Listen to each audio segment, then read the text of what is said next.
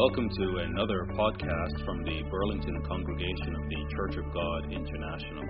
You can find out more about CGI Burlington on our website at cgiburlington.org. Thank you, Brother Landon. Great job.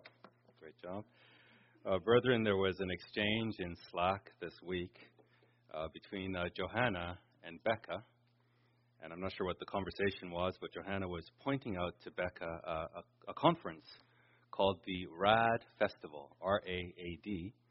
It's uh, this coming September from the 20th to the 23rd, and it's all about how to avoid aging, how to defeat the aging process, and ultimately to live forever.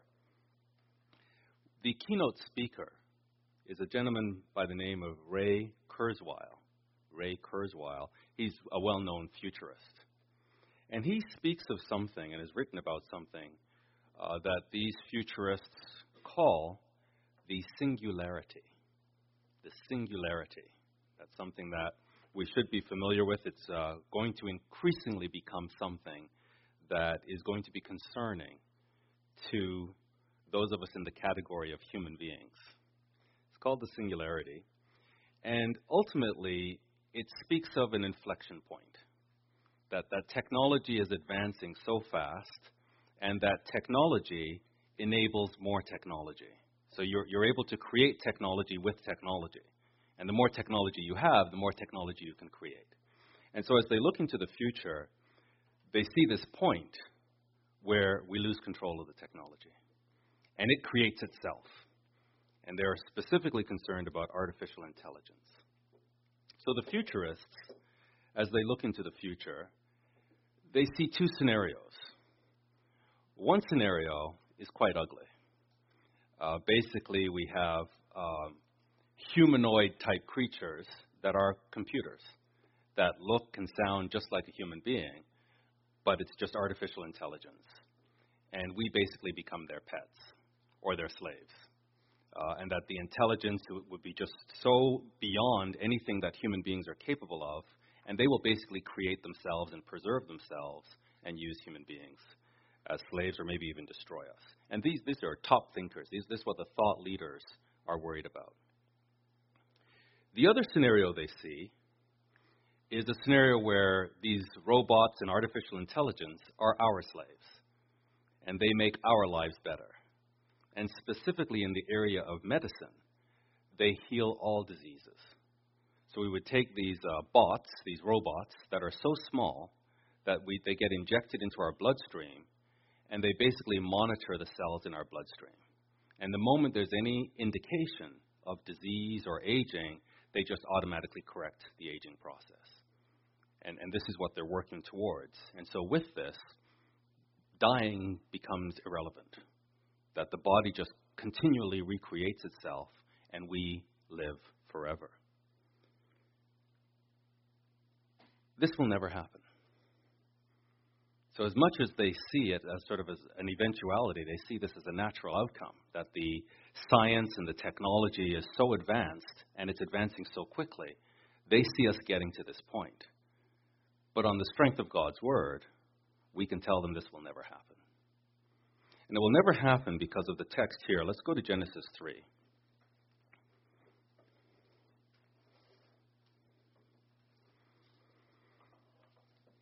Where we see this behavior of investing in artificial intelligence, investing in technology, trying to cheat death. We see this behavior in our ancestor. It's in Adam. And God had a very strong response to this behavior. In Genesis 3 and verse 22, the Lord God said, Behold, the man has become as one of us to know good and evil. So this was something that he was not to know. He already knew good, but he was not to know the use of good to do evil, which he learned as a result of fellowshipping with the devil. And so now he knows evil, but he doesn't have the character of God to resist evil. So God says, Look, the man has become as one of us to know good and evil. And now, lest he put forth his hand and take also of the tree of life, and eat, and live forever. Therefore the Lord God has sent him forth from the garden, or therefore the Lord God sent him forth from the Garden of Eden to till the ground from whence he was taken. And notice verse 24. So he drove out the man, and he placed east of the Garden of Eden cherubims, or cherubims, and a flaming sword, which turned every way to keep the way of the tree of life. So Adam had no right to the tree of life. Because he had this failed character, that this ability to do evil, there is no way God would allow him to live forever. And so these uh, futurists and scientists and technologists who are working so hard to figure out how to cheat death, they're doing what Adam did. They're disobeying God, they're developing the character of Satan, and then they're trying to reach for the tree of life, trying to live forever. And God says, No way. No, this, is, this will never happen. And so we can say confidently that this will not happen. In a sense, what I'd like you to see this situation, as, as intelligent as these people are, we have to see them as drunkards. They're drunk, but not with wine. They're drunk. And the question is, for us, you know, we, we can say this is never going to happen, they're drunk, this, this is ridiculous. But the question for us is are we trying to do the same thing? Are we trying to reach for the tree of life, but hold on to our evil character? And in a sense, we're drunk. We, we are opposing the will of God, which is to develop godly character, and with godly character, live forever. We're saying, no, I, I, I want the shortcut. I'm happy the way I am. I just want to live forever. This is the danger. And to test ourselves as to whether or not we are in this category of Adam, which was a thief and a liar, and wanted to live forever in that state, which ultimately leads to becoming a murderer, which his children became, his son became a murderer. To test whether or not we're in this state, of wanting to cheat death and live forever with an evil character, God gives us the Passover every year.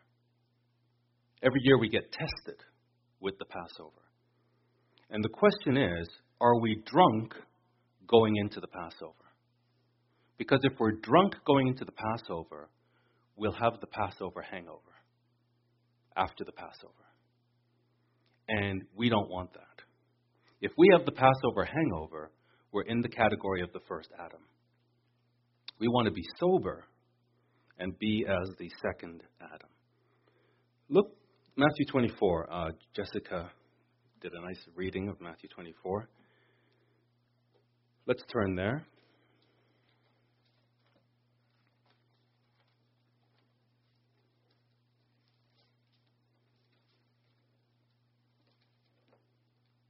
And in verse 38,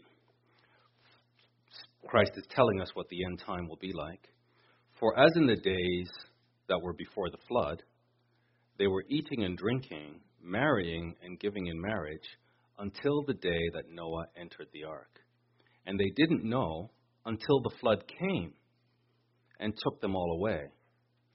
So shall also the coming of the Son of Man be. In other words, mankind will be drunk. Mankind's senses will be inebriated and he won't know what's going on until Christ returns. And this is this is uh, this is the way it was at Noah's time, and it's the way it's going to be when Christ returns. And then he goes on to say, at this time, then shall two be in the field, the one shall be taken, and the other left. Two women shall be grinding at the mill, the one shall be taken, and the other left. So there's going to be a division. There's going to be two together that look like they should be together, and one will be taken and the one or the other will be left. So it's not that they're, they're together, but both will not satisfy Christ. One will be drunk and one will be sober. Because of this condition, before Christ returns, he says to us, Watch therefore, because you do not know what hour your Lord does come. So, so stay alert. Don't get drunk. But know this that if the good man of the house had known in what watch the thief would come, he would have watched and would not have suffered his house to be broken up. And Christ uh, continually or repeatedly likens himself to a thief in the night. That the thief comes unexpectedly and breaks into the house. And so this is our condition that a thief is at the door. A thief threatens our house, and we need to be sober and awake so that our home is not broken up. Therefore, be you also ready, for in such an hour as you think not, the Son of Man comes. It's going to be a surprise. It's, it's going to be like people have given up, maybe, or maybe it looks like conditions are fine. We're not sure what's going on here, but Christ is assuring us that it's going to happen when we don't think it's going to happen. So we must stay sober. Who then, because of this condition of surprise, he asked the question, who then is a faithful and wise servant, whom his Lord has made ruler over his household, to give them meat in due season? Blessed is that servant, whom his Lord, when he comes, shall find so doing. So there's a servant that is concerned about the household, wants to keep the household awake, wants to give the household meat in due season, is focused on edification. Is focused on edification, to, to uh, speak to Deacon Jan's sermon last week. There's that servant. So there's two together. One is sober, one is drunk. But there's a servant that really is focused on edification. Blessed is that servant whom his Lord, when he comes, shall find so doing. Truly I say to you, that he shall make him ruler over all his goods. But, and if that evil servant shall say in his heart, My Lord delays his coming. So, so something about the condition that there's two in the field, or two together. One is sober, one is drunk with the world. And just as in the days of Noah, hey, it's business as usual. Everything seems normal. But Christ is saying, it's in that condition I'm going to surprise you. But it won't be a surprise to the servant that is faithful. It'll be a surprise to the servant that's drunk. And the servant that drunk, that's drunk is saying, Oh, my Lord delays his coming. And then shall begin to smite his fellow servants and to eat and drink with the drunken. So, the same way in the time of Noah, the people were drunk. Noah could see what was happening, but no one else could. And they just continued business as normal. What Christ is saying here is that of the two servants, or you could say half the church then, is going to participate in the drunkenness. Business as usual. And half the church is going to say, no, it's not business as usual. Christ is coming. But the half that says business as usual gets drunk and begins to smite his fellow servants, and to eat and drink with the drunken. The Lord of that servant shall come in a day when he looks not for him. Christ keeps repeating this. It's going to come by surprise. It's going to come in a day when he looks not for him, and in an hour that he's not aware of.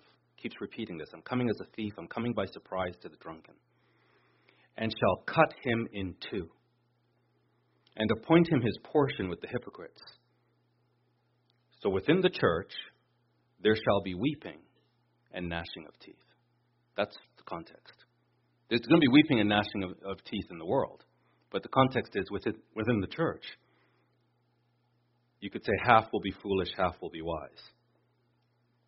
In fact, we don't have to say that because the scripture says it. It's exactly where Christ goes next in Matthew 25, verse 1.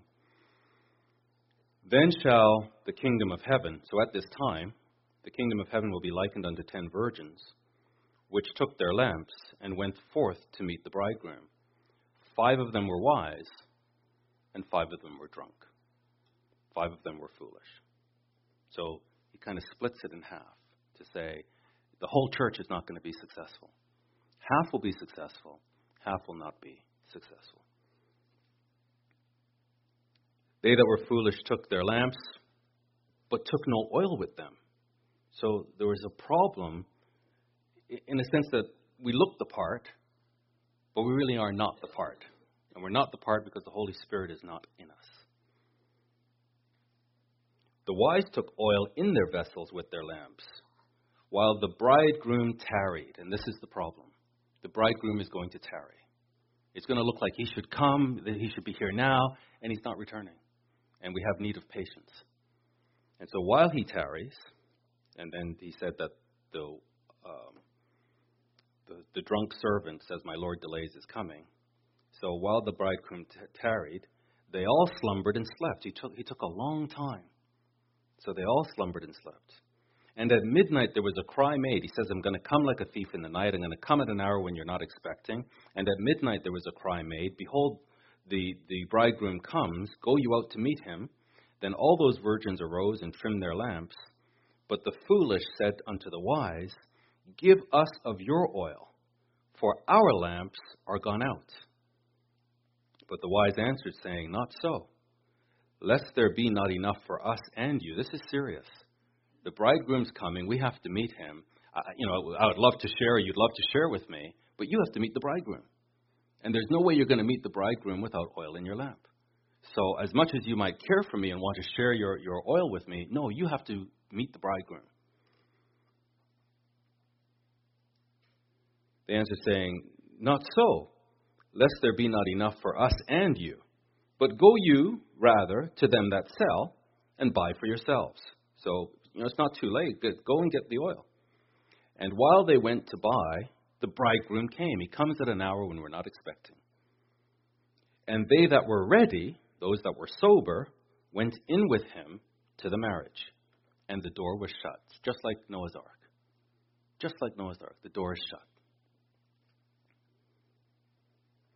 Afterward came also the other virgins. These are God's people saying, Lord, Lord, open to us. But he answered and said, Truly I say unto you, I don't know you. So they knew the Lord, and they come to the Lord, but he doesn't know them. Watch therefore, he underlines this, watch therefore, for you know neither the day nor the hour wherein the Son of Man comes.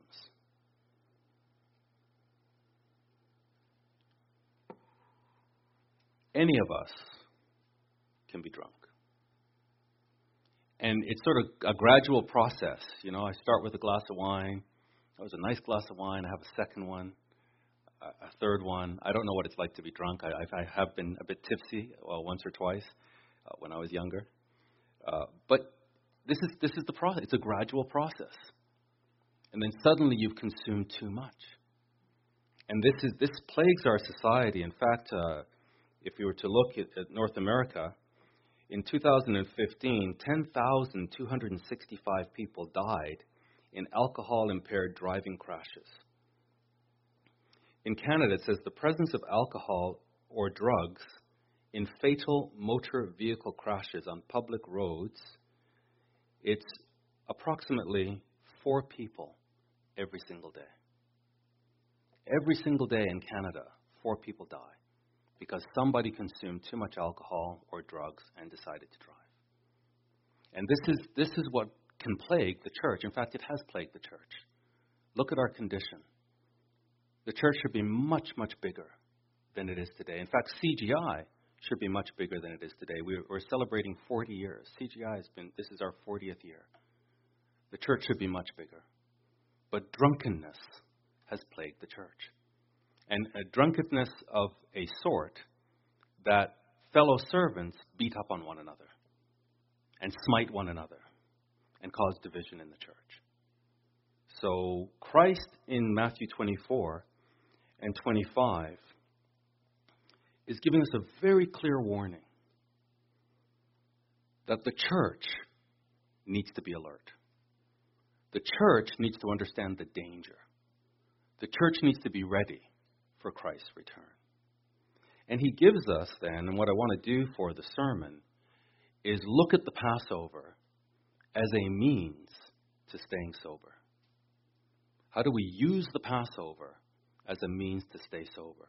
To ensure that we're in the 50% that Christ spoke of, to make sure that when he returns, we're ready. We're there. He, he receives us and he shuts the door. And we're, we're on the inside, not on the uh, outside. The Passover can help us test our sobriety. Let's go to 1 Corinthians 11.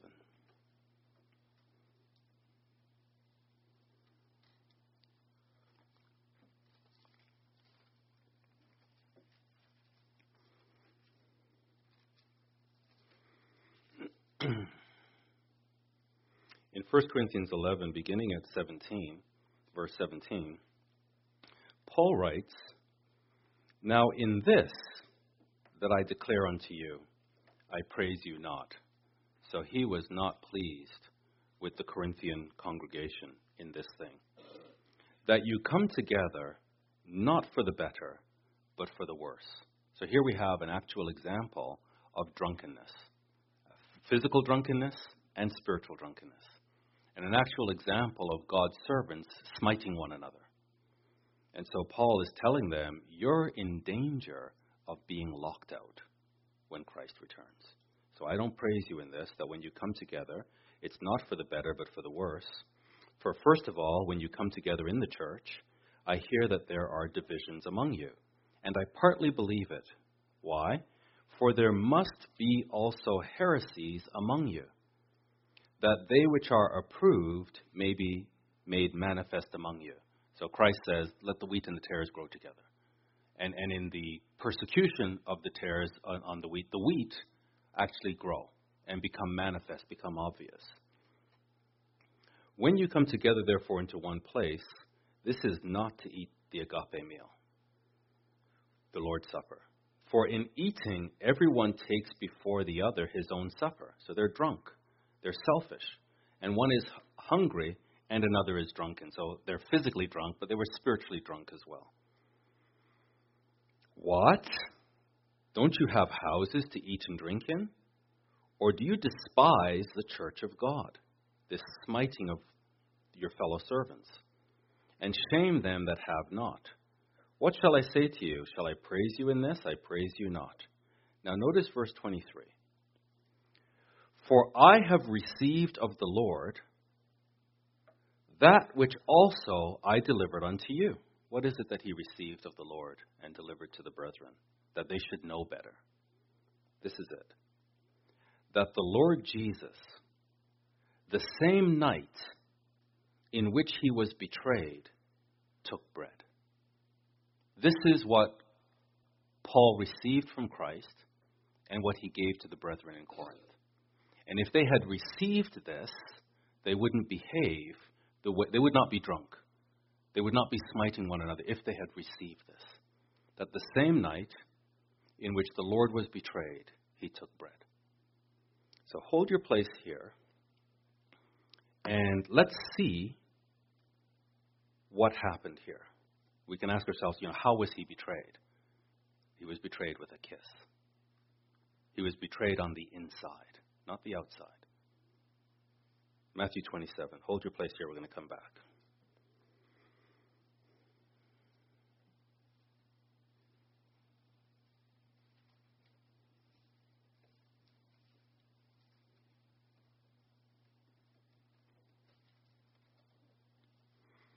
So the very night that Christ was betrayed, he took bread.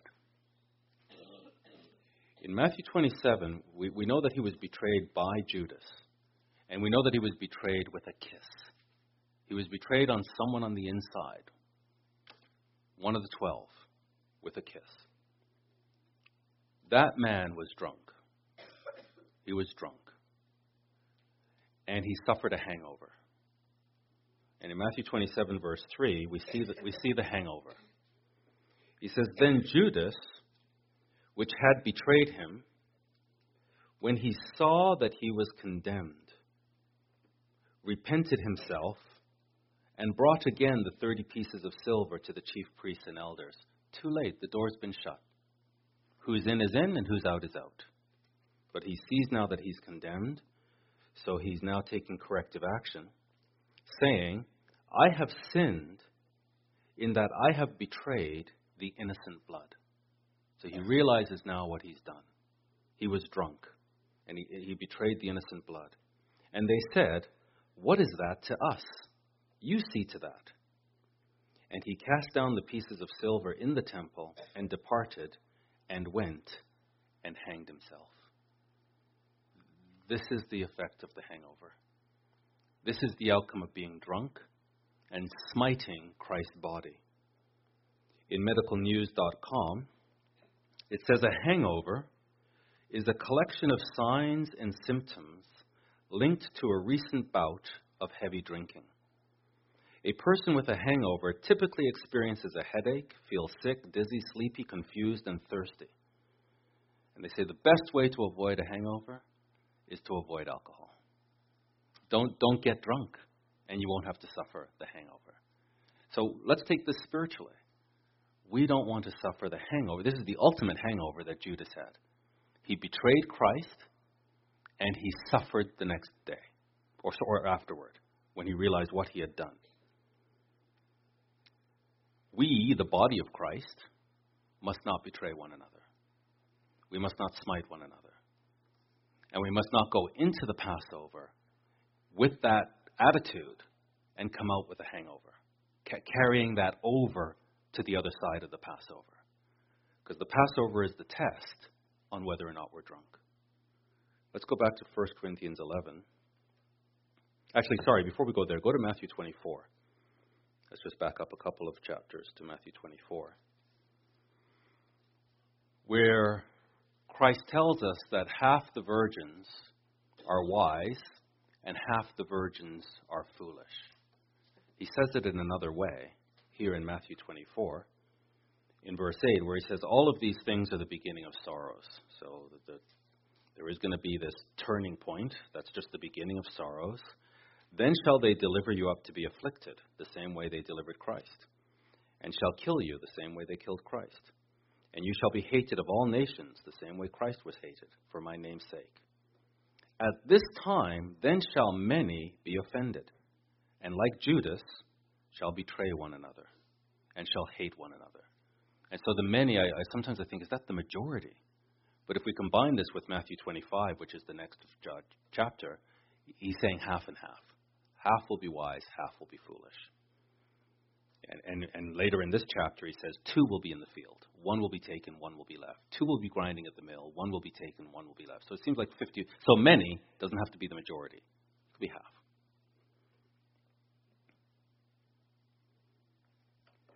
They shall betray one another and shall hate one another. And in verse 12, and because iniquity shall abound, the love of many shall wax cold. And we know, just put two and two together, those of us, you know, God forbid, if we fall into this category, we will suffer the hangover, just as Judas did. So let's go back now to 1 Corinthians 11.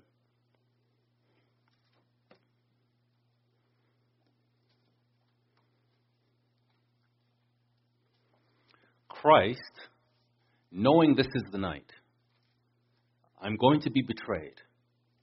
The one who betrays me is at the table with me. The one who betrays me is going to kiss me to give me away. With that knowledge, Paul is saying this is what happened in verse 24. So, verse 23 the Lord Jesus, the same night in which he was betrayed, took bread. And when he had given thanks, he knows he's going to be slaughtered. And when he had given thanks, he broke it and said, Take, eat, this is my body, which is broken for you. This do in remembrance of me. This, this is the love that Christ had for Israel. That he knew what was going to happen to him. He knew this is it. This is the end. But he goes like a lamb to the slaughter. Why? Because he's on a mission. He's on a mission. He's not going to be deviating from his mission. So this is the night. Here's the betrayer at the table with me, and it's all good. Lord, I give you thanks. This is the love that he had. And he says to us to do this to remember him.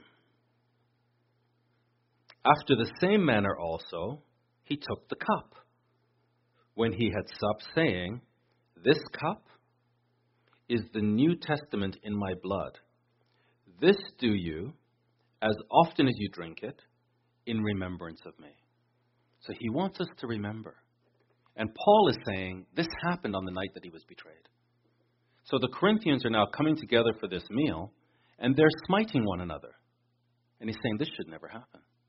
If you understood what Christ did, the love that Christ had, that he could have this Passover meal, this, this, this uh, sharing with his brethren, knowing this is the night I'm going to be betrayed. In fact, the person that is going to betray me is at the table. But that did not cause him to retaliate.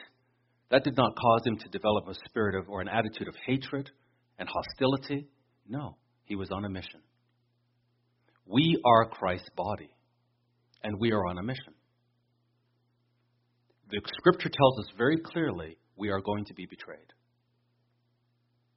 The, the, the heat is going to turn up in such a way that brethren will turn on, on brother will turn against brother.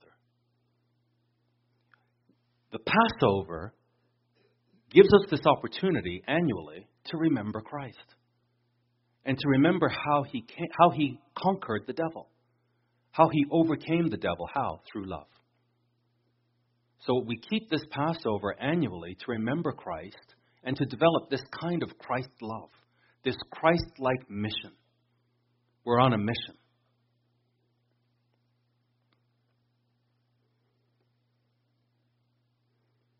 So he says then that we're doing we're taking the bread, we're taking the cup to remember Christ.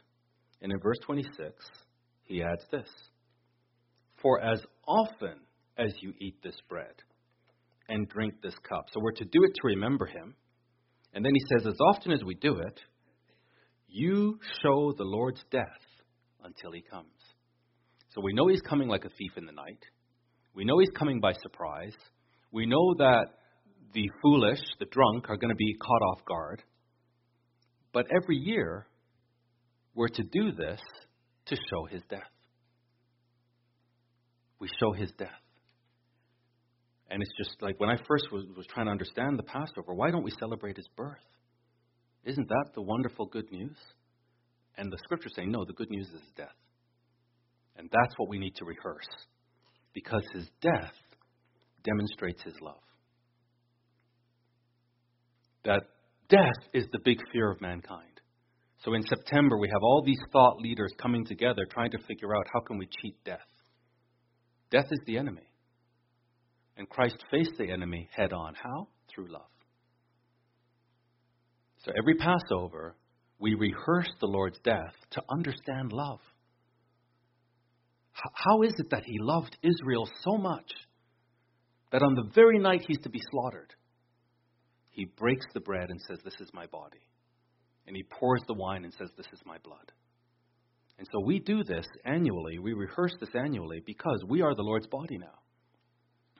He's our head, we're his body, we are Christ. And so every year we deepen our understanding of this love and our commitment to love on pain of death. On pain of death. Brethren have been crucified, brethren have been beheaded. The past is prologue. And it's okay.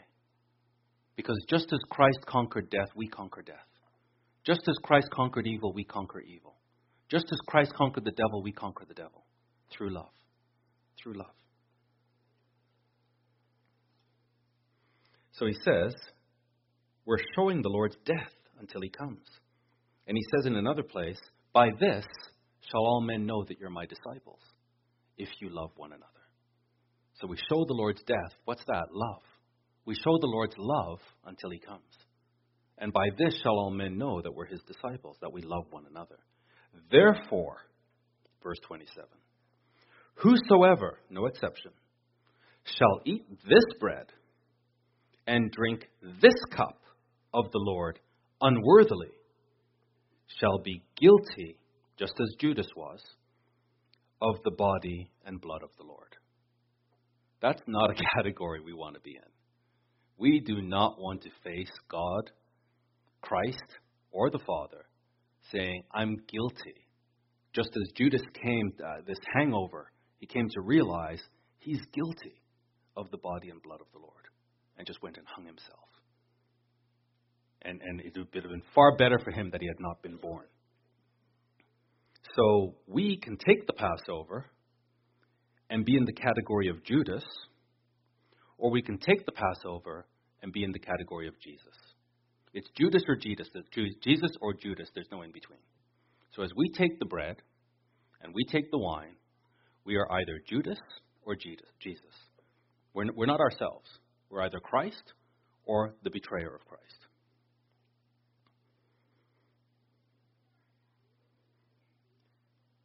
So he says, therefore, we'll be guilty if we take it unworthily. Not that we can be worthy, but we can take it in an unworthy manner. So let a man examine himself, and then let him eat of that bread and drink of that cup. So he's saying, don't he's saying, I want you to take the Passover. Just do a check first. Examine yourself. And this actually is the acid test. A lot of people would uh, say you got to examine yourself and how uh, have you sinned and all. It's very clear. Examine yourself for the love of the brethren, because that's the acid test. If we have sin in our life, if we have hypocrisy in our life, we will not love Christ. We won't. We'll, we'll be hostile to Christ because we have sin and we want our sin. And Christ doesn't want us to have the sin.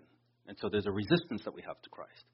But if we are truly overcoming, truly throwing ourselves into this way of life, we will love Christ. And because we love Christ, we will love his body. And so the acid test becomes do you love the body? Because if you love the body, Christ's Spirit is flowing through you and through me. So we have to examine ourselves do we love the body? Because if we don't, there's sin in our life. And so then let us eat that bread and drink that cup. For he that eats and drinks unworthily, again, not that we're worthy of it, but that we can take it in an unworthy manner, and to take it in an unworthy manner is to do what Judas did to sit at the table with Christ, to eat his bread, drink his wine, and betray him. That's the unworthy manner, the unworthy manner.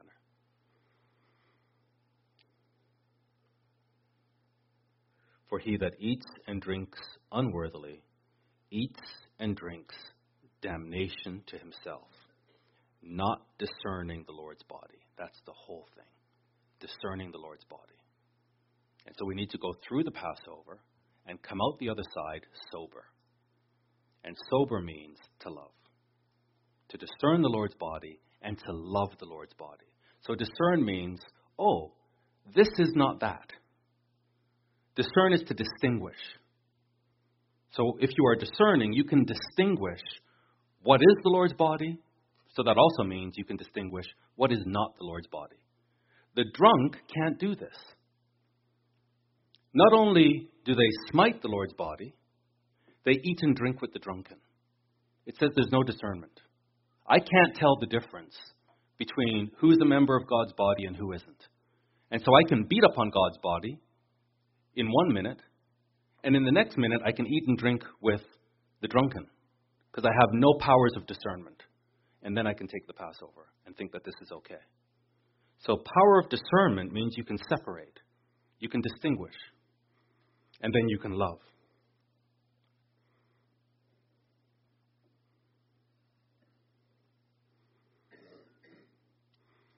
And this really dovetails with Deacon Jan's sermon around, you know, what is my gift? What gift should I be focused on? And how that gift that all of us can access and pray for and desire and develop is the gift of prophecy. That we can all desire the edification of Christ's body. We have to discern the body to edify it. And in order to have that desire, you have to have love. And so we, we need agape in order to use the gifts. So there's a, there's a sort of a train of thought here that begins in chapter 11 that says you have to discern the Lord's body. And you have to love the Lord's body and be willing to die for the Lord and be willing to die for one another. And so you take the Passover, even in the face of betrayal. It's okay because you have such great love. From there, understanding we have to discern, he then goes into chapter 12 to say everybody's not the same. We don't think the same, we don't act the same, we don't have the same background experiences, we don't have the same perspectives. But if we are all a part of God's body, all of us are gifted. And we're gifted to the benefit of the body. So you need to be able to discern the body and see the gifts that each part of the body has. From there, he tells us, as we heard last week, there is a gift that is better than the other gifts that we should pursue. But to understand that, you need to understand love, which goes back to chapter 11. We have to have this love for God and this love for his body. And when we have that, then we can go into chapter 14, understanding that the passion is for the body and to edify the body. When my son was, he must have been around, I think, five or six.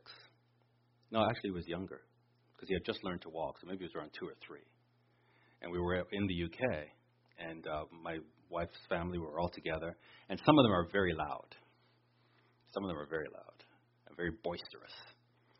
Uh, but my wife has a sister, her name's Rita, who's more of a quiet spirit, like, like Jennifer.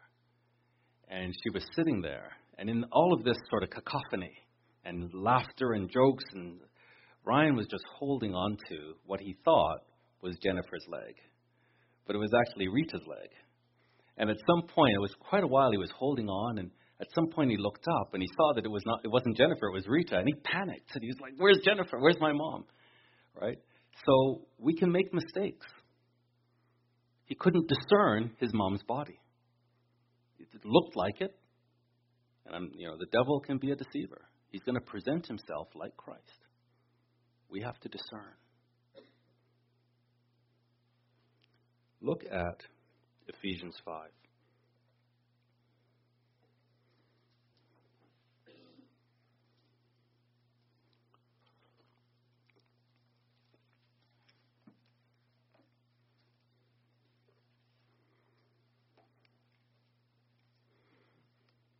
Ephesians 5. And in verse 13, the apostle writes that all things are, that are reproved are made manifest by the light. So the light exposes them. For whatsoever does make manifest is light. Therefore, he says, Awake, you that sleep. So remember Matthew 25, they all slumbered and slept. Awake, you that sleep, and arise from the dead and Christ shall give you light. See then that you walk circumspectly, not as fools, but as wise. So there's always this risk of God's people being drunk, of God's people being fools. Christ himself warns us, and now the apostle warns us, that we must walk circumspectly, not as fools, the devil would love for us to be as fools, but as wise, redeeming the time because the days are evil. And I don't, I don't think uh, any generation would understand this as much as us, or maybe future generations, that the days are evil. This is an evil time. Therefore, don't be unwise, but understand what the will of the Lord is. So, as we take the Passover this year, do we understand what the will of the Lord is? Are we wise? Or are we foolish? And do not be drunk with wine, wherein is excess. Rather be filled with the Spirit. Now drop down to verse 28. I want to just look at this with you. And let's try to understand this together, because this is a great mystery.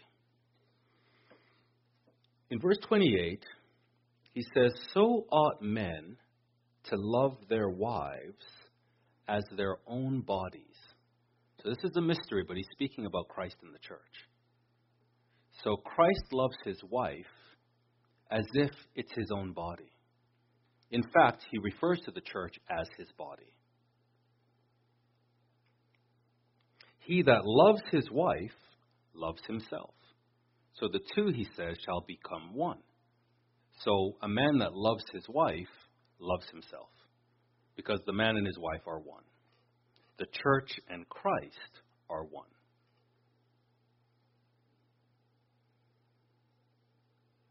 For no man ever yet hated his own flesh. It's a mystery, but he's speaking concerning Christ and the church. So it's impossible for you to have the Holy Spirit and me to have the Holy Spirit and we hate one another. This is impossible because no man yet ever hated his own flesh. And the man and his wife are one. So Christ's Spirit does not hate itself, it loves itself. No man ever yet hated his own flesh, but nourishes and cherishes it. So we pursue this gift of prophesying because that's part of the nourishing and cherishing. Even as the Lord, the church. For we are members of his body, of his flesh, and of his bones. We are one with Christ. We must understand what the will of the Lord is. And when we do, this is when we pursue our gifts and we pursue edification. So we should all be passionate about our gifts, passionate about praying and receiving the Holy Spirit and receiving the gifts of the Holy Spirit so that we can love the body. That's what we're doing. We're loving the body, we're loving Christ. Because when Christ works through us, he loves his wife. When Christ works through us, no man ever yet hated his own body. It's impossible for us to betray when Christ is working through us. 1 John 4.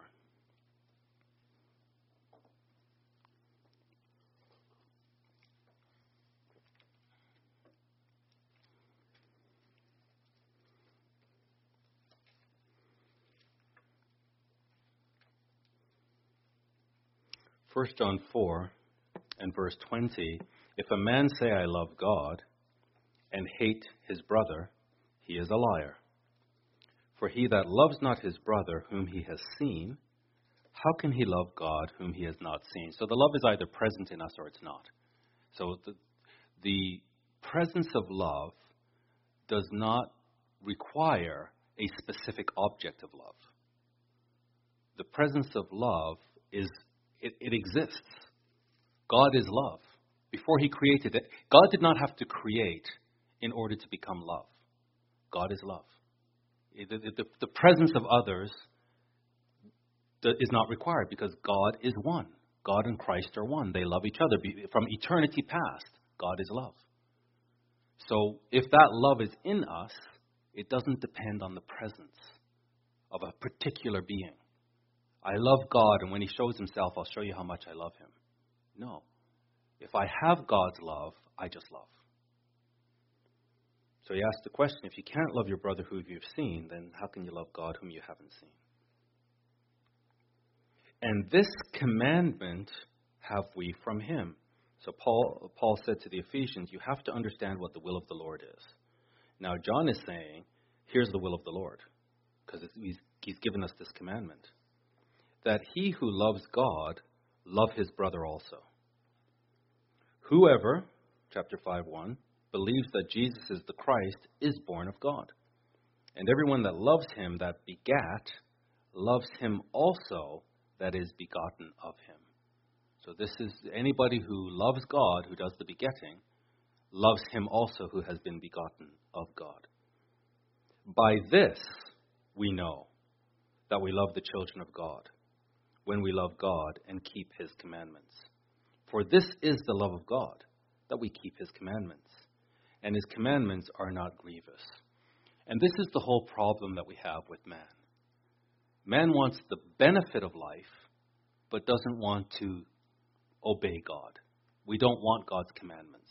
We wish God would kind of be a subject of ours rather than we be the subject of God. We want the benefit without paying the price. There was a gentleman uh, written up in an article. It's quite a story. The article is called Bound for Glory. And this gentleman, in 1982, he wanted to fly. But not fly like get in an airplane and fly. He just wanted to fly. He wanted to fly just like this. So he came up with a plan. He lived in Los Angeles. And he came up with a plan to attach weather balloons filled with helium to a lawn chair and he had something like 50 weather balloons. These are big balloons. And he had them attached to his lawn chair. And he planned to soar about 6,000 feet. And he wanted to go from uh, Los Angeles, where he was, to the Mojave Desert. And he had it all figured out that he had these strap. They were his lawn chair was strapped to the balloons. The balloons were being held down. He would cut the ropes gradually, and he would just ascend into the into the sky. Unfortunately, the rope snapped, and instead of gradually going up 6,000 feet, he went up like an elevator, 16,000 feet. He was being sunburned and frozen at the same time. He had a CB radio so when the planes were flying in, they were saying, like, what is this object? And they were uh, communicating with ground control saying, what is this object? And they finally figured out, they got in touch with his wife, what he was doing. He had figured out that the way he would descend, he had a BB gun, is he would shoot the balloons one at a time, and that way he could come down gradually. Unfortunately, he shot, uh, I think he shot about 10 or so balloons, so he had 35 left, and then he dropped the BB gun. So now he's just stranded out there. Uh, but 35 with his weight and everything, because he had uh, um, bags of water attached to him. So 35 with the weight, it started to bring him down gradually. And he started to head for the electrical wires. And it's like, okay, this is it. I'm going to be electrocuted to death. So he managed to make contact with the ground authorities. They turned off all the electricity so that he wouldn't be electrocuted uh, he finally came down gradually. And uh, when he landed, they said, This is definitely a crime. We just don't know what part of the legal code he has broken. So when we figure it out, we will charge him. Turns out, unfortunately, 11 years later, he committed suicide. Don't ask me why or how, but here's an example of mankind wanting something which we will receive in God's time. But man wants it now. And man wants it now with all of his evil nature. And, and what is the outcome? It's never good. So we will have these things. We will have eternal life. We will have the ability to fly. We will do many things. But God is commanding us to learn how to love first. This is the missing ingredient. This is why Adam had to be cut off from the tree of life because he didn't have love. And it's those of us who have love that God can give us eternal life. So, what are some practical things that we can do to ensure that we don't suffer from a Passover hangover as we go through the Passover this year? Because that's the acid test. If we come out of the Passover with a hangover, high probability we'll be in that probability of the drunkard, those that eat and drink with the drunken. The key is communication. And it's communication with the intent of reconciliation. Stephen Covey, he's, he's dead now, but he wrote a book, a very popular book called The Seven Habits of Highly Effective People. And it was just well received and very logical, very clear uh, habits that made sense that he studied effective people and said, this is what they have in common. Habit number five was to seek first to understand, then to be understood. And he said that the people who were not effective, when they communicated, they communicated to be understood. You need to understand me. No, you're not getting what I'm saying. And he said, No, the, the people who were effective, they would communicate first, help me understand. How, why, what were you thinking when this happened? And once they understood, they would feed it back, and then they would say, okay, now I need you to understand where I'm coming from. So he says this, or it says this about this habit. Communication is the most important skill in life. You spend years learning how to read and write, and years learning how to speak. But what about listening? Anybody ever teach us to listen? What training have you had that enables you to listen so you really deeply understand another human being? Probably none, right? If you're like most people, you probably seek first to be understood. You want to get your point across. And in doing so, you may ignore the other person completely, pretend that you're listening, selectively hear only certain parts of the conversation, or attentively focus on only the words being said, but miss the meaning entirely. So, why does this happen? Because most people listen with the intent to reply, not to understand. You listen to yourself as you prepare in your mind what you're going to say, the questions you're going to ask, etc. You filter everything you hear through your life experiences, your frame of reference. You check what you hear against your autobiography and see how it measures up.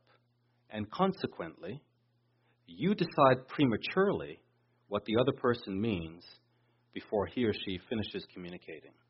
And then they go on to explain this. So, this is a secular man. Well, he, he, he, has, he was a spiritual man, but he was not one of God's children. But he was observant. And he saw that there are people that are highly effective and others not so much. And this was one of the big differences. How do we communicate? And do we communicate to be heard and understood? Or do we communicate to hear, really hear, and to really understand? Matthew 18. God tells us how to resolve our differences.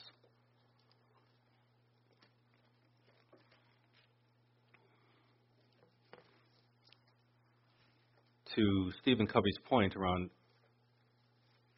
seek first to understand, then to be understood, another piece of advice I've heard is to tell people how you felt.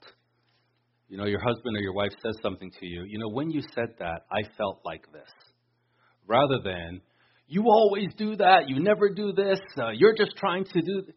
Don't impute motives. Just say, when you said this, this is how I felt. So you're communicating how you felt. Nobody can fault you for that. So we have to learn how to communicate in a spirit of reconciliation. Here in Matthew 18 and verse 1, he says, At the same time came the disciples unto Jesus, saying, Who's the greatest in the kingdom of heaven? And Jesus called a little child unto him and set him in the midst of them. And said, Truly I say unto you, except you be converted, we have to change. We can't be like the first Adam. We have to become like the second Adam. Except you be converted and become as little children, you shall not enter the kingdom of heaven. Whosoever therefore shall humble himself as this little child, the same is the greatest in the kingdom of heaven. So we need to become like these little children and then he says this Whoever shall receive one such little child in my name receives me. So you've done it on, if you do it unto this little child, you've done it unto Christ. Whoever receives one such little child in my name receives me. But whoever shall offend one of these little ones which believe in me. So again, this is discerning the Lord's body. Whoever shall offend one of these little ones which believe in me, it were better for him, like Judas, that a millstone were hanged about his neck and that he were drowned in the depth of the sea. So, this is how important it is to discern the Lord's body. He goes on to say that offenses will come, and that, you know, that's just the way it is, but we need to know how to handle these offenses by, by pursuing that which is lost. So, he says here in verse 15 if your brother trespass against you, Go and tell him his fault between you and him alone. And again, we can add the habit of highly, the fifth habit of highly effective people here, that when you go to your brother, you and him alone, you seek first to understand, then to be understood. You don't impute motives. You basically, you can, when, you, when it's time for you to be understood, you can talk about how you felt but you go with this spirit of reconciliation, you and your brother alone. You don't tell everyone, you tell your brother. If he doesn't hear you, you, you, you are still possessing this agape love, and you're pursuing your brother. So if he doesn't hear you, you don't give up. You go to the next step. If he will not hear you, then take with you one or two more that in the mouth of two or three witnesses, every word may be established. So, is this brother really not a brother? Is he part of those that are drunk, that just want to smite his fellow servant? And so the two or three witnesses will be able to establish that. But you're going trying to reconcile.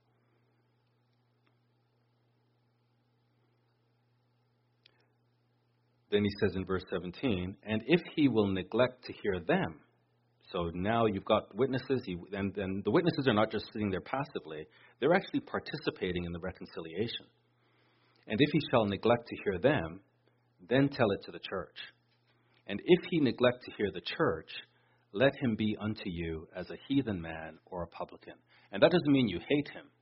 You can still love him. But he's now, you, you, you can discern the Lord's body. He is not, you can see who's in the body and who's not in the body. And then Peter is, you know, how, how often do I have to do this? And Christ says, you do it till 70 times 7. So it really is, that's why the Passover is so necessary. We need to develop this mindset of Christ that we can do it 70 times 7 times another 70. It's not, it's not that we, we're counting. It's that, no, we'll just, we'll just do this over and over again.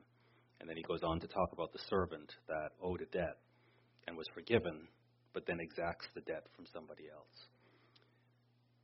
As we conclude, we'll just look at two more scriptures. Let's go to Matthew 26.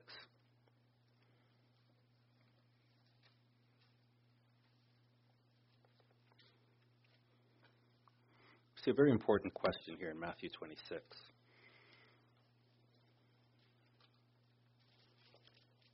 In Matthew 26 and verse 21, and as they did eat, he said, Truly, I say unto you, one of you shall betray me.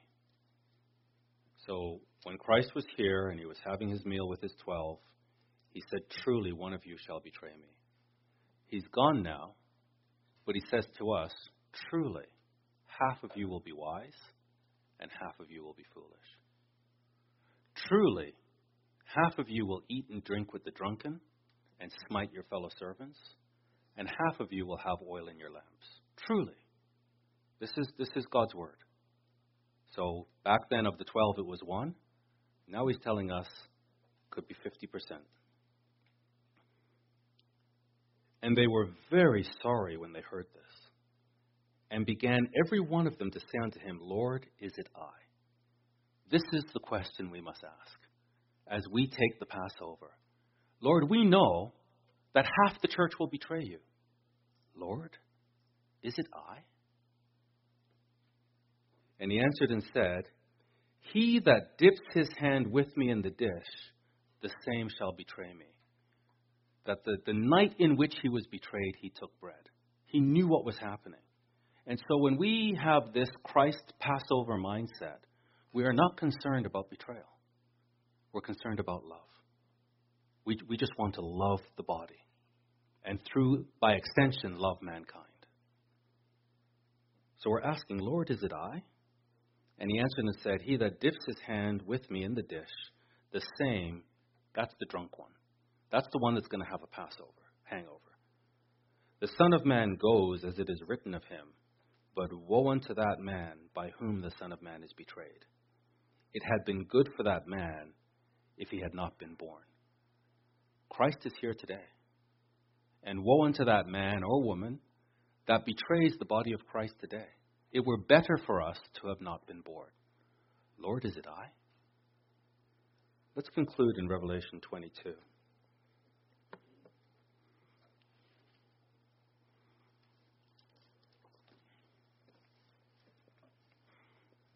The desire to live forever is not wrong. These um, futurists and technologists and, and, and doctors that are meeting together this September, having their conference, trying to figure out how can we reverse the aging process? How can we cure all diseases? How can we make this body, this mechanical instrument, run forever? Just keep replacing itself and run forever. These are good questions. Death is an enemy. The question that they're not asking is what is the character that humanity needs in order to live forever? How do we live together forever? What kind of mindset do we need to live forever together? That's what they're not asking. And that's what God is asking of us. Will you develop the character of my Son so that I can give you eternal life? And I can give you to my son to marry. And we can live as a family that loves one another forever.